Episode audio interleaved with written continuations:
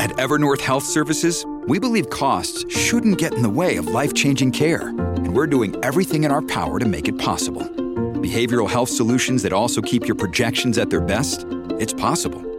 Pharmacy benefits that benefit your bottom line? It's possible. Complex specialty care that cares about your ROI? It's possible. Because we're already doing it. All while saving businesses billions. That's Wonder made possible. Learn more at evernorth.com/wonder.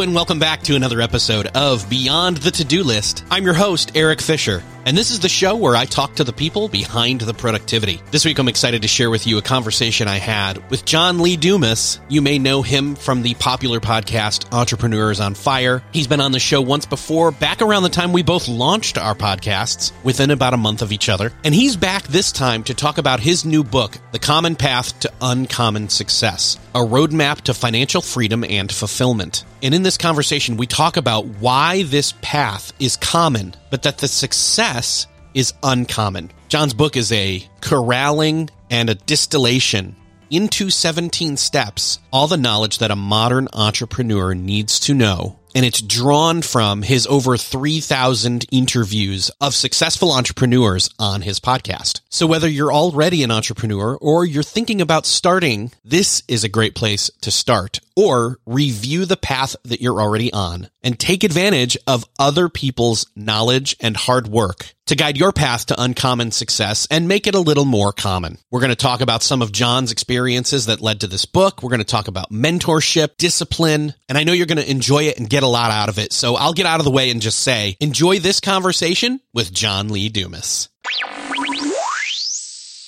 Well, this week it is my privilege to welcome back to the show. It is John Lee Dumas. John, welcome back.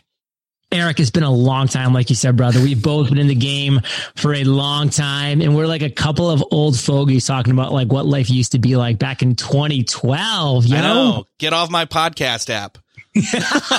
Not literally. I meant that as like get off my lawn, but like saying get off my podcast app is like, okay, go unsubscribe. And that's not So what we true. want. But No. uh, yeah, we got started around the same time. I remember us kind of hanging around in the same circles Oh, yeah. at Blog World that summer of 2012, uh, 2012. Well, yeah. When we were just both, I mean, we were both, little did we know, we I were both planning our then. shows. Yes. Yeah. Yeah. You were still doing pre-law and it's just like, oh my gosh. And, you know, I I honestly, I want to talk a little bit about your launch back then because I think there's a lot of seeds of wisdom slash experience to come that then sets up the book we're going to talk about here.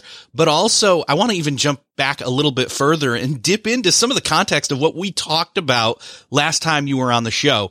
Because one of the things a lot of people, well, you've been around a while. A lot of people do know this, but some don't know the, to the extent that your pre-podcasting life of your pre-law as well as your military service and experience informs who you are and how you do what you do, which is a lot of the then foundation for your success in podcasting that makes your book stand above so much of what other people are saying. Even if they're saying the same thing, you've got the clout behind it. In other words, that's what I'm saying. So I want to dive into that a little bit.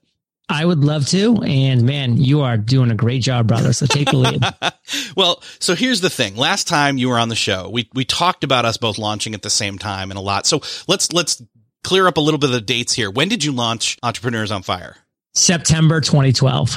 Okay, so I beat you by about a month or just Yeah. a couple of weeks. August 2012 was when this show launched. Now, obviously, there's a big disparity between the amount of episodes, and we're going to get to that in a, in a little bit too, because you started you started off and then kept doing for a long time. Still, are you still doing daily? I don't know. Yes. I mean, I'm right now doing five days per week. Okay. Um, I'm not, not of the seven days per week I committed to for the first 2000 episodes, five and a half years, but I'm still kicking out some content, brother. That's crazy, and and crazy good, I should say. I mean, uh, it's Aw. it's insane that you're still doing that, and it's also insane that right up front, everybody told you not to do it, and you Yep, still did it did. anyway and you found a way to do that which also i want to talk about because that has to do with batch processing Wow, we're promising a lot in this We're episode. promising a lot. People better stick around. uh, well i'm just trying to set up the reasons to stick around and listen through Well, all what you're doing through is you're opening all of these loops, which Yep. are intriguing and amazing. And our our promise to you, listener, is we will close those loops. Yeah. So,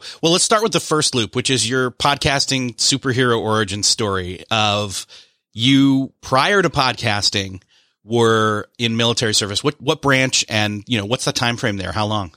So I went to Providence College on an Army scholarship. So after being a cadet for four years, I owed four years active and four years in the active reserves.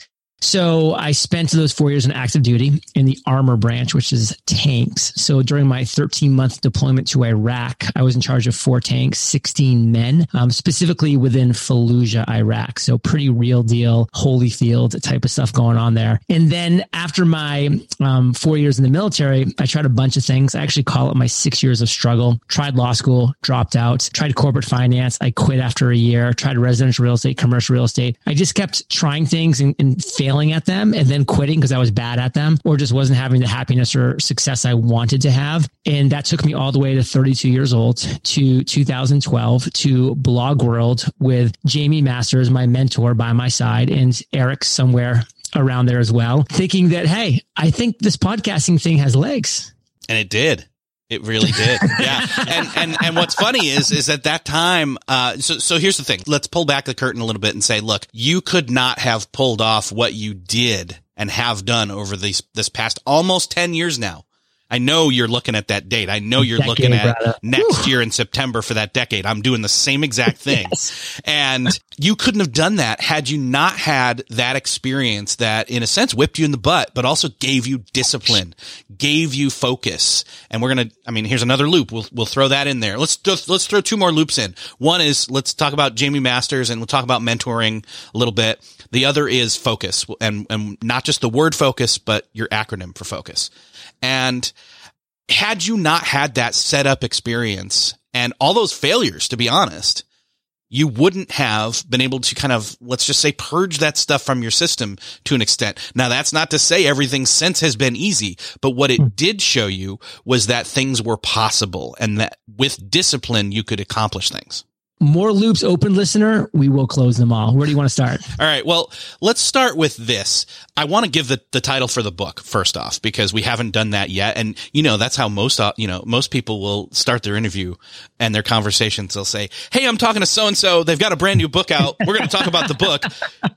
Hey, hey, hey, so and so, what's the book about? That's so standard, but like, who cares about that crap? We're going to talk about the book. But first and foremost, I, I want them to understand that the common path to uncommon success, a roadmap to financial freedom and fulfillment may sound like a book they can skip. And I assure you it is not. And here's why. You may have heard some of what's in here before. You may have heard all of what's in here before, but you've not heard it like this before.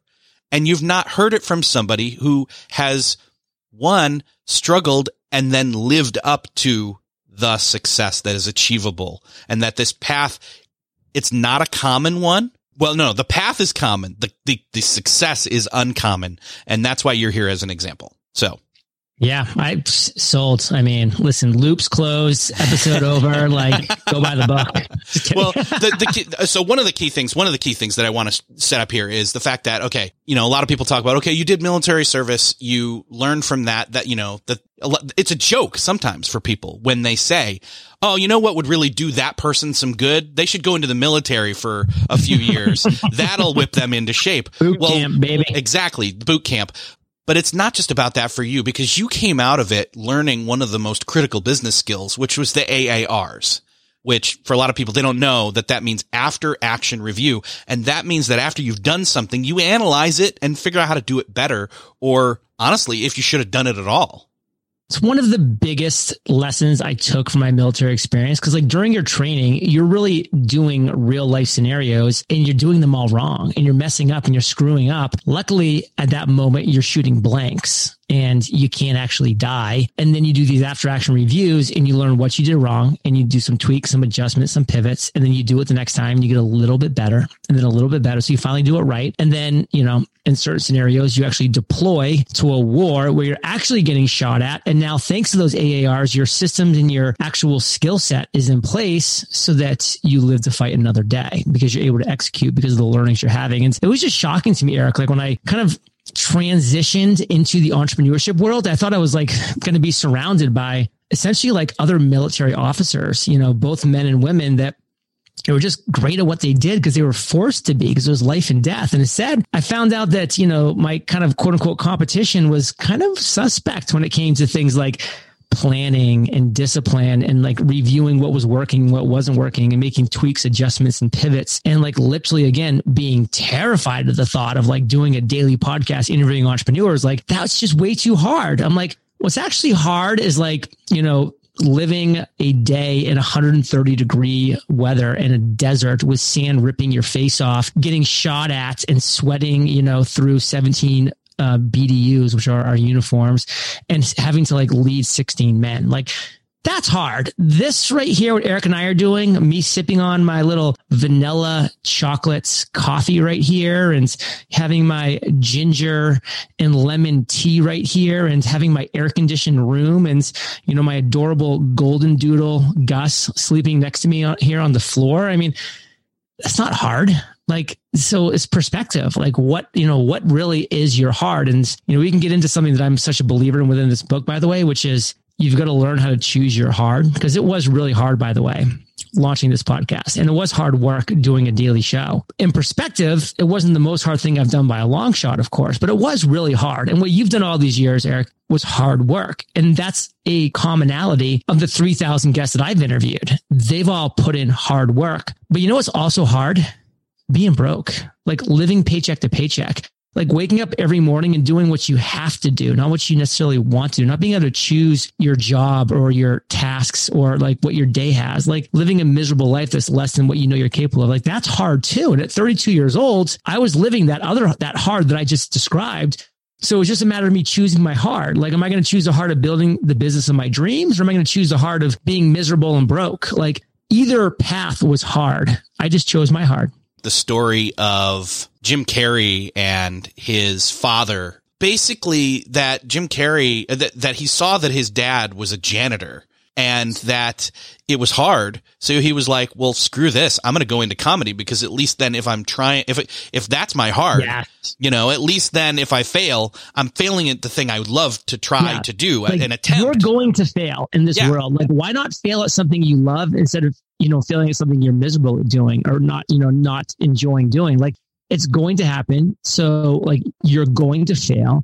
Why not fail something you love? And you're also going to succeed if you keep putting in the hard work. So why not succeed at doing something you love opposed to like, it's hard to get excited about being like the best janitor in the high school, but like, it's not that hard to get excited about being like the best comedian on SNL. Like, you know, it's like choosing your heart. So yes, great context let's close the loop on the title of the book. Let's talk about okay. the meaning behind this title because I think there's a lot of context setting there as well because it's a bit of a tricky title. I mean, let's take the let's take the tagline off of it. You know, a roadmap to financial freedom and fulfillment. Let's take that uh-huh. off. Let's talk about the common path to uncommon success. It reminds me of a saying that my dad always said, which drove me nuts when he would say it, but he'd say, common sense isn't common. Common practice. Yep. And common practice. I've heard somebody else say that recently too. And I'm just like, it's not like we, we all should know better, but we don't. Things are easily, you know, researchable, attainable. You know, we can reach out to things. In other words, the success should be more common than it is, but it's not. It's uncommon, right? So why did you land on this title that way? Well, there's a reason why this title isn't the complicated path or the secret path or the hidden path.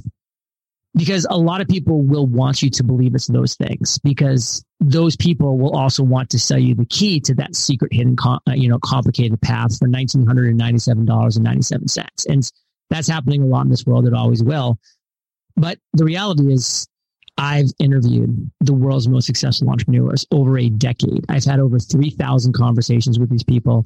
I've had thousands and thousands of hours of being the mentee, learning like from every single one of them. Like every single time I have one of these interviews, I'm learning, I'm writing things down, taking notes. I'm being educated by these individuals. And it just really blew me away when I sat down and said, okay, I want to just know what all of these individuals, these successful entrepreneurs have in common. that was kind of my, my personal phrasing, even before the title came up or anything. I said, what does like all of these guests of Entrepreneurs on Fire have in common? And when I boiled it down and cut out the fat and like combine the similarities of all of these things that I was, you know, just commingling and trying to figure out what it was, there were 17 core foundational principles that every single entrepreneur possessed. And when I had them written down there, I'm like, this is the opposite of rocket science. This is not a complicated, you know, roadmap that I'm seeing here before me. This is not, you know, any secret. Like people know these things, but number one, they're either A, doing them in the wrong order, B, not doing them at all, or C, just doing them incorrectly. Like they're just not doing these 17 steps in one of those three faucets. And so I said, this is a common path. This is not some complicated, like rocket science path, but the result at the end of this path is just not, you know, oh, these people are successful. No, these people are like top 1%. These are the uncommonly successful individuals who literally have lifestyle freedom, location freedom, like just all of the the things that like, you know, a lot of people say they want, but you know, never take even the first step to get there. And like that's what I wanted to bring out in this title was listen, I know that you look at people and you admire people right now who are living this life of uncommon success and you think that they got here in a certain way and your thinking's wrong. And, and I can prove it because I can show you that they got there on a very common, very straightforward, very simple path. And, and don't like confuse the word simple, by the way, with the word easy, because I just talked about the fact that it's hard it is hard work to run a multi-million dollar a year business. Like it is hard work to follow the 17 step roadmap. But again, it's hard being broke. So again, I'm not going to go down that whole rabbit hole again, but choose your hard. And this is the, the path to get you there to your version of uncommon success. Yes. Actually, you're bringing up one of the other things that makes this uh, book unique, which is, like I said before, you may have heard some of this or all of this before, yeah. but you haven't heard it like this before because not only is it coming through your experience, it's coming through your distilling of others' experience that you've been collecting the last almost 10 years now of people who've had success and you've been able to basically corral their lessons into these 17 I almost said seven. 17. Again, it's not easy, but it is simple. It's only 17. It's not 27. 17. You know, but I think that's the thing is like it, this path should be more common, but like you're saying, even those 3,000 people are a small sliver compared to all the rest of us who could be having that uncommon success, making it more common. Truth. One of the ways that you got started, I, I want to kind of close the loop here, is you almost made the, the, the mistake of, you know, instead of getting into business, going back and doing more school, right? Yeah. Ooh, what a doozy! Uh, I and I used to be uh, an admissions counselor for adults going back to school. So that. yeah, and uh, that's that's actually what I was doing while I was starting the podcast, and then moved into mm-hmm. social media and all that. So I know one that that's really important for some people to do. If you want to go back, I mean, if you've figured out your passion and it does involve going and getting specific training, by all means, go do it. But don't use that as a crutch for you know oh no i gotta i gotta wait until i you know in other words way too many people fall back on i need to go back to school or do more school as like a a cop out in other words well like my least favorite thing a in this world is debt i think debt crushes people to such a massive degree and i hate what we've done to our millennial generation. Like I barely skated through it. Um, I was lucky because I, you know, had zero school debt because I got an army scholarship. So I'm fortunate there. Of course, I almost paid the ultimate sacrifice for it, but you know, at least I had no debt, right? But the thing is, debt is such a painful thing that just doesn't allow people to even take that first step down this path that we're talking about. And, you know, to have these 16 and 17 year olds like signing on this dotted line for hundreds of thousands of dollars that they, you can't comprehend what a couple hundred thousand dollars is at that age. We, you don't know how hard it is to acquire $200,000. You don't know that most, you know, people that are 65 years old have $60,000 or less in their bank accounts. Like you don't know those things because nobody tells you those things. And then your life, it's like you're just like having your leg chopped off before you even start. And it's unbelievably unfair. It's only gotten worse. There, hopefully there will be a big reckoning. I know that's not the point of our conversation yeah. here, but I'm feeling like, like I need to like share that because I'm pretty passionate about it. And it's like, I just feel like, man, the, the one thing I'll, I'll end on is like that person that goes back to school because their job wants to give them a raise if they have this degree. So they get like $60,000 in, in school debt for what ends up being like a six or seven thousand dollar a year raise, which is a couple hundred bucks a month. And it's like, what? What is happening? Yeah, yeah, it's it's so disproportionate. Not to mention the interest. So let's let's not even go there. Let's so, not go there. Yeah. But, uh, yeah. So you, you at least got out of that. You at least, when you went back and were doing school stuff, you got out of it. But then the other thing you were smart about, even before you started, quote, getting mentored by all of the podcast interviews that you were doing and learning from those conversations, you got into mentor, mentorship quick and early before launching. And that's where Jaime Masters comes in. And, you know, I mean, what was your mindset there? Why, why did you think, you know, mentorship was important at that point? I saw how important mentorship was in my military days. You know, whenever you become like a brand new, it's called a butter bar second lieutenant, you get the gold bar you don't know anything. Like you literally know nothing. So what are you done? You're assigned somebody who's a first lieutenant, and first lieutenants are typically 18 months ahead of you, um, just you know time and rank. And that first lieutenant has 18 months of experience, which is a lifetime in the army. I mean, we're talking give total four years of service, so they're almost like you know 50 percent of the way through, and they've learned a lot over those 18 months because you learn a lot in a little bit of time and it was unbelievable like that mentorship and guidance you get it's like it was it's necessary and that's why the military does it and so when i wanted to become a successful business podcast host i said i need to go find a successful business podcast host like who would have thunk it like some people are just like i don't even know where to start when it comes to finding a mentor well I break it down for you in step five, chapter five. So don't worry, I've got you covered. But the key takeaway from that entire chapter is you have to find somebody who is currently where you want to be, preferably within 12 to 24 months of, you know, when they were where you're at right now. So Jaime was like 18 months into her podcasting journey. It was the perfect fit because she was recent enough to remember exactly what it was like to launch a podcast, like within a reasonable amount of time, not like she had done it 10 years ago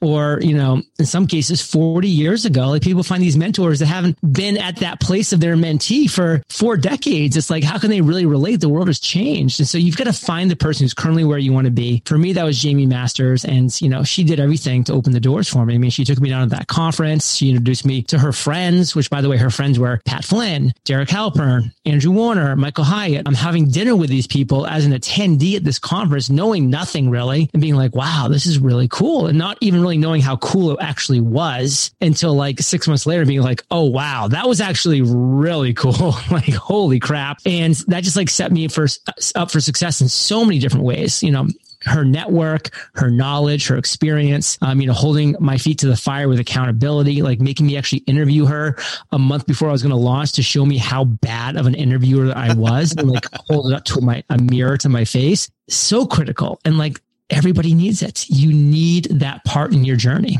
People know this. I, I, talk in Venn diagrams all the time. And so it seems like you've got to find that sweet spot of somebody who has enough experience to speak in and say, Hey, this is what you've got to be ready for. And heads up, this is where I see you are now. And you've got to get way better quickly, but also not so far ahead that they've forgotten. In other words, it's fresh. So right. it's mix of experience slash fresh enough to guide you. You know, it's almost like you're following them on a trail. They're just far enough ahead of you to see the trail that's, you know, they know what the trail is that's right in front of you because they've gone through it, but it's not so far that it's like you're lost trying to follow them. Perfect analogy, brother. Still searching for a great candidate for your company? Don't search, just match with Indeed. Indeed is your matching and hiring platform with over 350 million global monthly visitors, according to Indeed data, and a matching engine that helps you find quality candidates fast. Ditch that busy work. Instead, use Indeed for scheduling, screening, and messaging so you can connect with candidates faster. I wish I had Indeed when I was in the hiring process in roles in the past because it is a slow, arduous headache of a process to find the right people or at least it used to be, join more than 3.5 million businesses worldwide that use Indeed to find and hire great talent fast. In fact, in the minute I've been talking to you, 23 hires were made on Indeed, according to Indeed data worldwide. And listeners of this show will get a $75 sponsored job credit to get your jobs more visibility at Indeed.com slash to-do list. Just go to Indeed.com slash to-do list right now and support our show by saying you heard about Indeed on this podcast. Indeed.com slash to-do list. Terms and conditions apply. Need to hire? You need Indeed. What's something that works so well, it basically feels like magic? For me, I'm thinking air conditioning, noise canceling headphones, definitely. Meeting free Fridays? What about selling with Shopify? Shopify is the global commerce platform that helps you sell at every stage of your business. From the launch your own shop stage to the first real store stage, you don't have to just sell your own stuff anymore. With Shopify Collective, you can curate products to sell from brands you love and give your customers more variety and your business more sales. Shopify is your no excuses business partner. Sell without needing to code or design. Just bring your best ideas and Shopify will help you open up shop. Shopify also helps you turn browsers into buyers with the internet's best converting checkout, 36% better on average compared to other leading commerce platforms, and sell more with less effort thanks to Shopify Magic, your AI powered all star. Sign up for a $1 per month trial period at shopify.com slash beyond. Again, go to shopify.com slash beyond now to grow your business no matter what stage you're in. Shopify.com slash beyond. When you need mealtime inspiration, it's worth shopping Kroger, where you'll find over 30,000 mouthwatering choices that excite your inner foodie. And no matter what tasty choice you make, you'll enjoy our everyday low prices, plus extra ways to save, like digital coupons worth over $600 each week. You can also save up to $1 off per gallon at the pump with fuel points. More savings and more inspiring flavors make shopping Kroger worth it every time. Kroger, fresh for everyone. Fuel restrictions apply. I think the other key piece, this is one other thing that, you know, this is a slight retread, but it's now illuminated not just by the fact that uh, you've been doing this for almost 10 years, but that you've been consistent, that you've reworked it, that you've tweaked it. And that is this concept of batching that again, this is, this is simple, not easy. Not everybody can do batching. And in fact, you, you didn't even, I was going to, cl- I was going to open yet another loop. In fact, I think I opened it earlier about writing the book. So let's talk about that. Let's first talk about you batching and theming your days and how you, even though everybody said you were crazy, you went ahead and did it anyway. And you've, you know, tweaked the process over time. Right. But you started doing the show daily and you, you know, sh- give me an early picture of what your days looked like then recording. And then we'll kind of transform it. And then let's talk about how the, the process of writing this book was after you learned from doing the show for so long?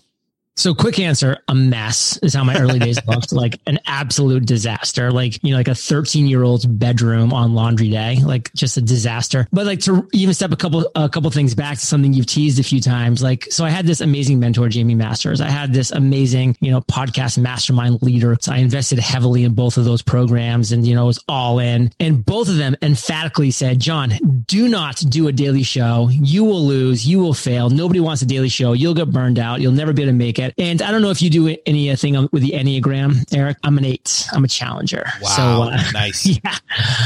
I said challenge accepted. And in fact, the real like um conversation that went on in my head, and I think this is going to be help, helpful for people because they can apply the same mentality was like, wait a second. If the best people in the industry, in the podcasting industry right now are telling me that it can't be done and I figure out how to do it, wow, that's real opportunity. Because I'm a huge believer in the phrase, the higher the barrier, the lower the competition. And doing a daily podcast was setting a really high flipping barrier. So high, actually, for years, I had not even low competition. I had no competition. I literally was able to build a moat around my business. And that was the reason I was able to stand apart, you know, so quickly as a result of that. So that was an absolute critical part of the process. But to get to your specific question about like, what do my days look like? Yeah. In other words, like you had different days that were set up for batching just that one totally. single aspect of it. That's the productivity side of this that, yeah. you know, we can peel back the curtain on in terms of, you know, we both know Mike Vardy a bit and, and you know, he's yeah, all about on the show. Yeah. So we all know, we all know about theming your days. So this is video day. This is research day. This is audio day. This is interview day. This is, you know, all those different days, whatever, whatever the different hats that you wear or the different components of your process are kind of having those, selected so you can say, okay, this is my recording day. And you get in that mindset and you go. Yeah. So, like I said, um, I started off a disaster and a mess. I was just sending people, Hey, here's my openings. If I can book you on my show. And like every time and date that it was available to mankind was there. And I actually laugh a little bit when some people send me their, their calendar today and I see the same thing. It's like, Monday, Tuesday, Wednesday, Thursday, Friday, Saturday, Sunday, like 8 a.m. to 8 p.m. I can like choose any of those times. Really? Like, wow. Like that's interesting. But like, that's how I operated. I was like, that's how I, I just, whatever's best for you, let me know. And so I had these like pockmarked days where I was just like interviewing, trying to build my website, back to the interview, like this. And then I was all over the place and I was just grinding, grinding, trying to figure things out. And of course, after a couple weeks, I'm like, this is not going to work. Like, this is not going to work. I've got to figure out an actual system that like a daily podcast is impossible because this is crazy. So I finally just drew a, a line in the sand and I said, Hey, I am going to do eight interviews every Tuesday. If people cannot conform to my Tuesday schedule, they're not the right fit for the show right now because that's what I need to do. I need to have one day where I'm all in on interviews and then six days where I'm working on other parts of the business where I'm figuring things out and they're just not having to be focused on be, me interviewing other people. And, you know, of course I made exceptions when the big name guests were just like, Hey, like this is, I'm like, okay, I'll make that exception, but I was always the exception, never the rule. And literally and I mean, for five and a half years, I released an episode a day for 2000 days in a row. Every Tuesday was my interview day. Now, there were some times where I was like, I'm going to go on a 30 day vacation. I would then maybe do like a Monday, Tuesday, Wednesday sprint to like batch a little bit more, but that was very rare. It was basically every single Tuesday, eight interviews, rain or shine. And that was my schedule for years and years and years. And then to your point, I had themes for the other days. Like Wednesdays were my editing day and just learning more about this thing that we call podcasting, like becoming a better editor, becoming better, you know, with my mixer right here, you know, becoming better with all, all the things that it takes to become a better podcast host, like studying people like Oprah and Larry King to actually shockingly become better at my craft, which like is, you know, a foreign, you know, thought for most people. And then Wednesdays, that's when I'm working on my website. Like that's when I'm going to improve the website. That's when I'm going to, you know, create, you know, better email opt-ins. You know, Fridays were just like, that's going to be the days I'm doing all my written content, like blog posts, like emails, scheduling out, you know, planning my social media tweets and messages and posts for the following week. So I'm always staying ahead of the game, but you know, I'm doing it all at once. I'm getting into that mode. And when you batch and when you theme like that, you're just able to get in these zones. So I dropped into the zones of recording episodes back to back to back to back. I dropped into the zones of writing emails emails back to back to back, of zones of doing social media tweets back to back. And you kind of just get into this. So you're not always having to sit down and recreate the wheel every single time. So that was key to my success. And I still do it to this day. And what's beautiful about that is somebody listening in on that who's heard a previous episode here with Cal Newport about deep work, but also why that's still not working for a lot of people hears you and hears that you're not doing these task switching things in each individual day of, oh, I've got to record then, then I got to edit this, then I got to do these emails, and then, you know, switch to thing to thing to thing to thing. Instead, you're doing a whole bunch of one thing, deep work on one day. So then much to the surprise when I hear about how you wrote this book, you didn't just sit down and pick one full day and just write all day. Instead, you took a different approach. I did. I had to be honest with my strengths and my weaknesses. I've never been a strong writer. Like I've never been someone that can sit down and write for five hours and get lost in the craft and just be flowing like Edward Scissorhands. Like for me, writing has always been challenging. And so I was just like, Hey, I have decided not to go the ghostwriter route. And I will be honest, like I interview some ghostwriters. I'm like, that might be the better, a better way to write this book. My decision was no, it's not after those interviews. And I wrote every single word of these 71,000 words. But, you know, I knew it was going to be challenging. And I knew just, I know myself that I had two hours max that I could get quality written word onto paper every single day. That was it. And in fact, I even got more granular than that because I'm A, a big believer in Parkinson's law and B, a big believer in the Pomodoro method. So I applied both of those strategies very effectively. So Let's explain what those are real quick in case people forget. So Parkinson's yeah. law is that the task will expand to fill the time allotted for it. So Perfect. you compress that already down into just those two hours. So yeah. I'm going to get this much done in, in these two hours and then two Pomodoro. So you're cranking out, you're, t- you're doing a certain amount, taking a quick break, coming right back around, sitting back down, butts in the seat. Exactly. Typing. Exactly. So, you know, get up.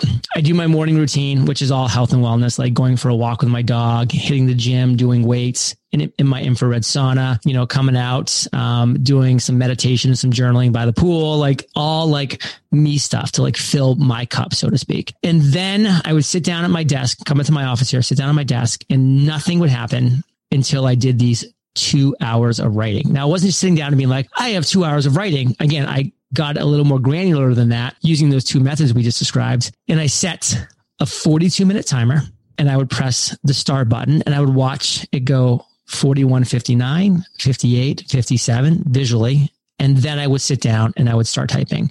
And for 42 minutes, I would write. The timer would go off. I'd have 18 minutes of what I call refresh time. And then I would set my timer again for 42 minutes, watch a couple seconds tick off. And then I would write again. Uh, I would write for those 42 minutes. The timer would go off. I'd be done for the day writing with those two 42 minute sessions, with those two 18 minute refresh sessions before I went on to the rest of my workday. My goal was 500 to 1000 words a day. I wasn't trying to go crazy. Like I wanted it to be high quality and I wanted it to be my best work possible with my freshest mind, with mind that hadn't yet been tapped by other bandwidth. That wasn't yet in OPP mode, which is other people's problems, which is what you do when you jump into email and what you know, social media, the world is falling apart. Of course it is like, you know, the dollar's crashing. This is happening. The Capitol's been invaded. It's like, you know, I just didn't want to take that in before I gave my best to these two hours essentially of writing. And then it took me eight months, brother. It took me 480 hours to write this book because I had a real deal editor from Har- HarperCollins, which I needed. I needed HarperCollins to give me a great editor whom I worked very closely with. And that's why every word that's in this book needs to be there. Like this book would have been over 100,000 words if I was just left to my own devices. But it's 71,000 clean, lean words, 273 pages, the common path. So good. I, and I, again, I really like that the adaptability there. You'd, you'd found something that had worked for podcasting. Still does, although you've, you know, you obviously you've tweaked that over time as well to make oh, it yeah. work even better. But you recognized that, whoa, I know this is worth doing. I am going to do it, but it's not going to work the same way this time. I've got to figure out the different way, the different plan and still focus in on it. Let's actually exactly. let's let's close this focus loop. Let's talk about the word focus since we've really just described it and and you know how you have lived it not just for the podcast but for the writing of the book. What's your focus acronym? Follow one course until success. Focus. And just kind of explain a little more visually for people is most people in this world go one mile wide with all of these ideas and they go one inch deep with all of their impact and they wonder why they're making no impact or no impressions. The people that win, the 3000 entrepreneurs that I've interviewed have in common the ability to focus, to go one inch wide, one mile deep and simply do the following, become the best solution to one real problem. And frankly, like that's why I think your podcast was so successful from the very beginning and so continues to be.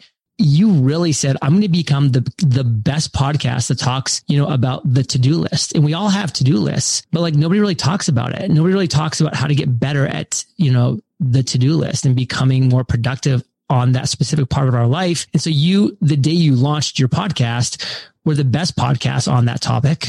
You were, by the way, the worst podcast on that topic. You were the only podcast on that topic. And guess what? Here you are a decade later, almost still cranking it. Yep. Yep. I, by the way, I'm gonna put a I'm gonna put something on the calendar to, for when we we both hit that mark. Yes. next year, buddy. Do it's gonna cheers. be it's gonna be fun. Yes, virtual. Well, we'll do we'll do a video. We'll like literally. I'll I'll we'll do it something. Yeah, it'll That'll be fun. be cool. Yeah. But who knows? By that time, maybe we'll be in a conference. Uh, you know what? We probably will be. Uh, I'm just gonna say because there's a pretty good chance we might late this year. So yeah. Honestly, I, I just like I said earlier, there's really no reason why somebody shouldn't pick this up because even if they're already doing, I mean, again, 17 steps. If they're at step 10 and they haven't done the other seven, still jumping in on this makes a lot of sense. Can I can I qualify that real quick? Sure. So if you are at step 10, this is what you need to do. And I mean this. You need to ste- step into this book and start at step one, chapter one, because you need to do the first nine steps over again, because three things are going to happen to you. Number one, you're going to get to that step and you be like, okay, I just validated it. I'm crushing this. Time to move on, knowing that I've crushed this step. Or step two, which is more likely, frankly, um, you're going to say, oh, wow, like I'm doing most of the things right here, but like I got to tweak, adjust, and pivot some of these things that's really going to strengthen and improve that step for you. And in some cases, believe me, you might think this might not be the case for those first nine steps. You're going to have to just wipe that slate clean and start over, brother or sister, whoever you are. You're just going to have to do it. Like, and that's okay. Cause like, it's great to have the 17 steps done right than to have some leaking ships, you know, in your fleet. Yeah. Well, and the other great piece about redoing those steps and, and doing all these steps for that matter is doing it through the process through the book brings you not only your experience of how you did things, your real world examples, but also how others did things, the experts that you've talked to and interviewed. But three, the exercises, the simple steps on how to do the work ultimately, I just know that everybody, you know, regardless of if they've started or not, which this is a great place to, I mean, I can't, can you imagine the person who's never started and picks this up now and how far ahead they're going to be than where we were back when we were just starting and everybody else? Come on. Like that's, I mean, brother, Anyway. I can say this with like zero ego because if I had this book when I started, like it would have been unbelievable. And the reason why I can say that with no ego is because this isn't like my genius and my journey. This is the 3,000 people that I've interviewed. I've just spent Right, the time to put this into the book, to actually download it and to actually, you know, interpret it and put it in the right order. And, you know, again, flesh out those 17 commonalities. So like, man, if I had this genius of, of 3000 successful entrepreneurs of, you know, the thousands of hours that I've had to now go through to, to get that knowledge for me that again, I've applied to my business, you know, which has generated over $20 million since 2012. So like that's kind of a success story as well, but it's not what this book is. The book is the 3000 of us combines adding the genius to this book. yeah, it's, it's almost like I'm trying to think of what's the superhero that sucks everybody else's powers and then has them all at once. That's what this book is, right? That's what this ends Yeah, up being. that's a fantastic So, analogy. I can't think of one right now. I, I'm thinking Rogue from like X Men, where she touches them and sucks their power and then uses it. Listen, but anyway, This is the modern day think and grow rich. Is that a bold statement? Yes, but that's what I did. Like, unlike Napoleon Hill, who had to actually physically go to a couple hundred entrepreneurs, I went to thousands virtually. And this is the 2021 version of that book. yeah. Well, it, the the book is launching now. This will be you will be hearing this most likely before the book is out, so you can go pre-order, which means you get to get in on the pre-order bonuses. I'd love for you to explain all of the pre-order bonuses that are available. What a segue, brother. You're so good at what you do. But listen, I don't want to bore your audience by getting into the super details of all five because we got some other important things to talk about. But I do want to say this pre-orders are everything for a book launch. So I made you pre-ordering this book before March 23rd a no brainer. If you pre-order this book before March 23rd, you get five amazing bonuses, which all disappear on March 23rd. They're gonzo. They're no longer existing. One of those bonuses, I'm shipping you all three of my journals the freedom, the mastery, and the podcast journal. I am shipping to your door on me for free. I'm taking the hit. This is for every single person that pre orders in the USA. If you're outside, we are immediately emailing you the beautiful digital pack of all three of these journals. There's four other insane bonuses. You can find out the details about those bonuses, uncommonsuccessbook.com. At that URL, you're actually going to see Gary Vaynerchuk's endorsements, Seth Godin's, Eric Mandy, Dorie Clark, Neil Patel. You'll see a chapter of the book that you can read for free to get kind of my style of writing to see if it's for you. Um, plus a video of me jumping in my pool here in Puerto Rico and then detailing out what the book's all about. Um, uncommonsuccessbook.com. Awesome. I'm trying to go through my mind right now and mentally say, okay, what were all those loops we opened? I hope we closed them all. I'm trying to think. I'm sure people tell us in the comments. I know. Yeah. That, that, that's what's going to happen is, you know, oh, well, you never told us the story of this or that or whatever. I'm thinking, you know, we talked to, so let's, let's recap though. We talked about your experience. We talked, obviously we talked about the book. We talked about. Was there anything about blog worlds? Remember we were, we opened some loops about blog so worlds. that was, I think that was, so that is the closing story. Okay. So you and myself and Pat Flynn all yep. three of us were nominated in the business category and it was, it was NMX in Vegas and it was 20, 14? 2014, January 2014. We were all up for business podcast through the podcast awards. And I just remember thinking, okay, it's an honor. Eh, you know, everybody says this. It's an honor to be nominated. And I, and it was. However, I just knew okay, my chances of winning, like, maybe they're not that great, but man, am I excited to like rush over to John or to Pat when they win. And so then the three of us convened afterwards at a restaurant right. when a bunch of us were meeting up. I don't know who, I mean, it was a big crowd of people. It was know, a big crowd. Yeah. And, uh, I walk up to the two of you and we all meet and we're just like, I can't believe out of the three of us, not even like, one of us won. It was some other random show. And we were just like, guy never even showed up, by the way. Yeah, he, somewhere we, else. Three of us are there. This person wasn't even there. And, you know, didn't, I don't know that they had anybody there to accept for them. But key, key point was this. I, one, I got angry and pissed first off, just like you kind of should, you know, to a certain extent. And then the lesson was learned where it was from that point forward. I said, it, it, the awards don't mean anything. It's more about, are you satisfied with the work you've done and who you're helping? So. Wow. You had a different, you, you, and you didn't have a different perspective. You, your perspective on that share yeah, your perspective. Give me the award was my perspective. Right. But no, no, my, my perspective was actually slightly different, but it is like, I mean, recognition is really important. I mean, perception is reality in this world. And so the story that I wanted to kind of like add on to that one where like I believe that's, you know, me like quote unquote winning and I'll explain what that means in a second, um, at something else really propelled me forward. And I believe a hundred percent sped up, um, you know, my momentum and traction in the podcasting space. And that was, you know, investing in Cliff Ravenscraft's podcast masterminds, him seeing me for three months, like in August, September and October, just like busting my butt, launching my daily podcast, September, October, November. And then I'm sitting in a movie theater. And This is, you know, late 2012. I had just launched my podcast in September.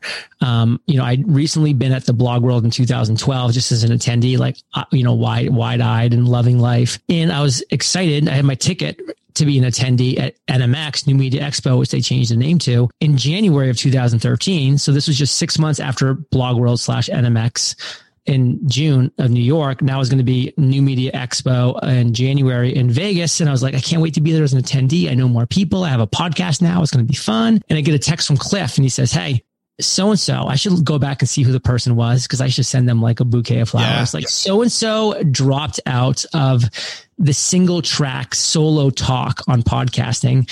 And John, like, listen, like there's a lot of people I could ask to fill this spot. Frankly, you're just doing something different and new. And you've got a couple hundred episodes out there because you're doing a daily show. It's been a couple months. It's been like three months at this point. So you got like 90, almost 100 episodes. Like you got a lot of experience, like at least episode wise. Um, you want to talk about it? And I'm like, yes, please. And so like me getting that opportunity to like go up on stage and be a speaker and then be in the speaker's room with Pat and Jaime and, and, and then going out to the speaker's dinner and having the speaker's, you know, badge instead of just like the attendee badge. It just changed everything. And then it changed everybody else's perspective in me because now I was like, oh, well, that guy must be the podcast guy because he's giving the talk on podcasting.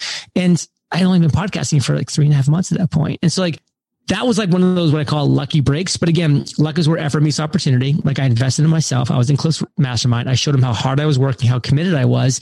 And the opportunity came and I took it and I jumped on it. And again, it wasn't like I became a multimillionaire the next day, but like it definitely sped up my success. And that was a really cool part. Yeah, that's again, I can attest to something similar, not somebody dropping out, but kind of, you know, getting chosen to be on the stage after having showed up, you know, for so long as just an attendee, but also showing up daily doing the work. And yeah. it does start to crack things open and change things for you. So, man, uh, well, we've already talked about where people can go. Well, actually, we haven't talked about where people can go. We've talked about what they get, but let's let's send people to where they can go to pre-order the book, which it's really simple. It's it's just uncommonsuccessbook.com. Great, That's great it. URL. Like Right? I try, you know, sometimes it's like, is that URL really available? Like, check, I'll take it. So uncommonsuccessbook.com. See all the bonuses, see the endorsements, see the, the video of me jumping in a pool, like see all that funny stuff. And then you can pre-order the book from there, get all five bonuses if you pre-order uncommonsuccessbook.com. Awesome. John, obviously sometime in the next year, we're going to have a celebration yes. to, to, to happen. So, uh, but until then, uh, yeah, I just want to, you know, say everybody go grab the book, go jump in on this. Um, let's, let's make this success more common than it is. How about that? That's a great way. That was, close, that was right? a great way to end. Right? let, let me say that. Let me leave that all in and let's, let's just say that again. No, that's, I don't need to. They heard me. So John, as usual, great talking with you. And, uh, yeah, thanks for being here, man. Back at you, brother. Thanks. Well, that's another podcast crossed off your podcast listening to do list. I hope that you enjoyed this conversation with John Lee Dumas. And again, if you're somebody who has already started on the path of entrepreneurship and starting your own business, don't hesitate to pick up the book and jump in at the beginning and recalibrate and check where you've been to go down this common path to make this success that can be had more common. Or if you're just getting started, this is a great starting point. You can grab the book by clicking the link in the show notes. And if you enjoyed this episode, I'd love for you to do me the favor of sharing it with somebody that you know needs to hear it. Hit that share button in your podcast player, app of choice, to pass it along. Thanks again for sharing. Thanks for listening, and I'll see you next episode.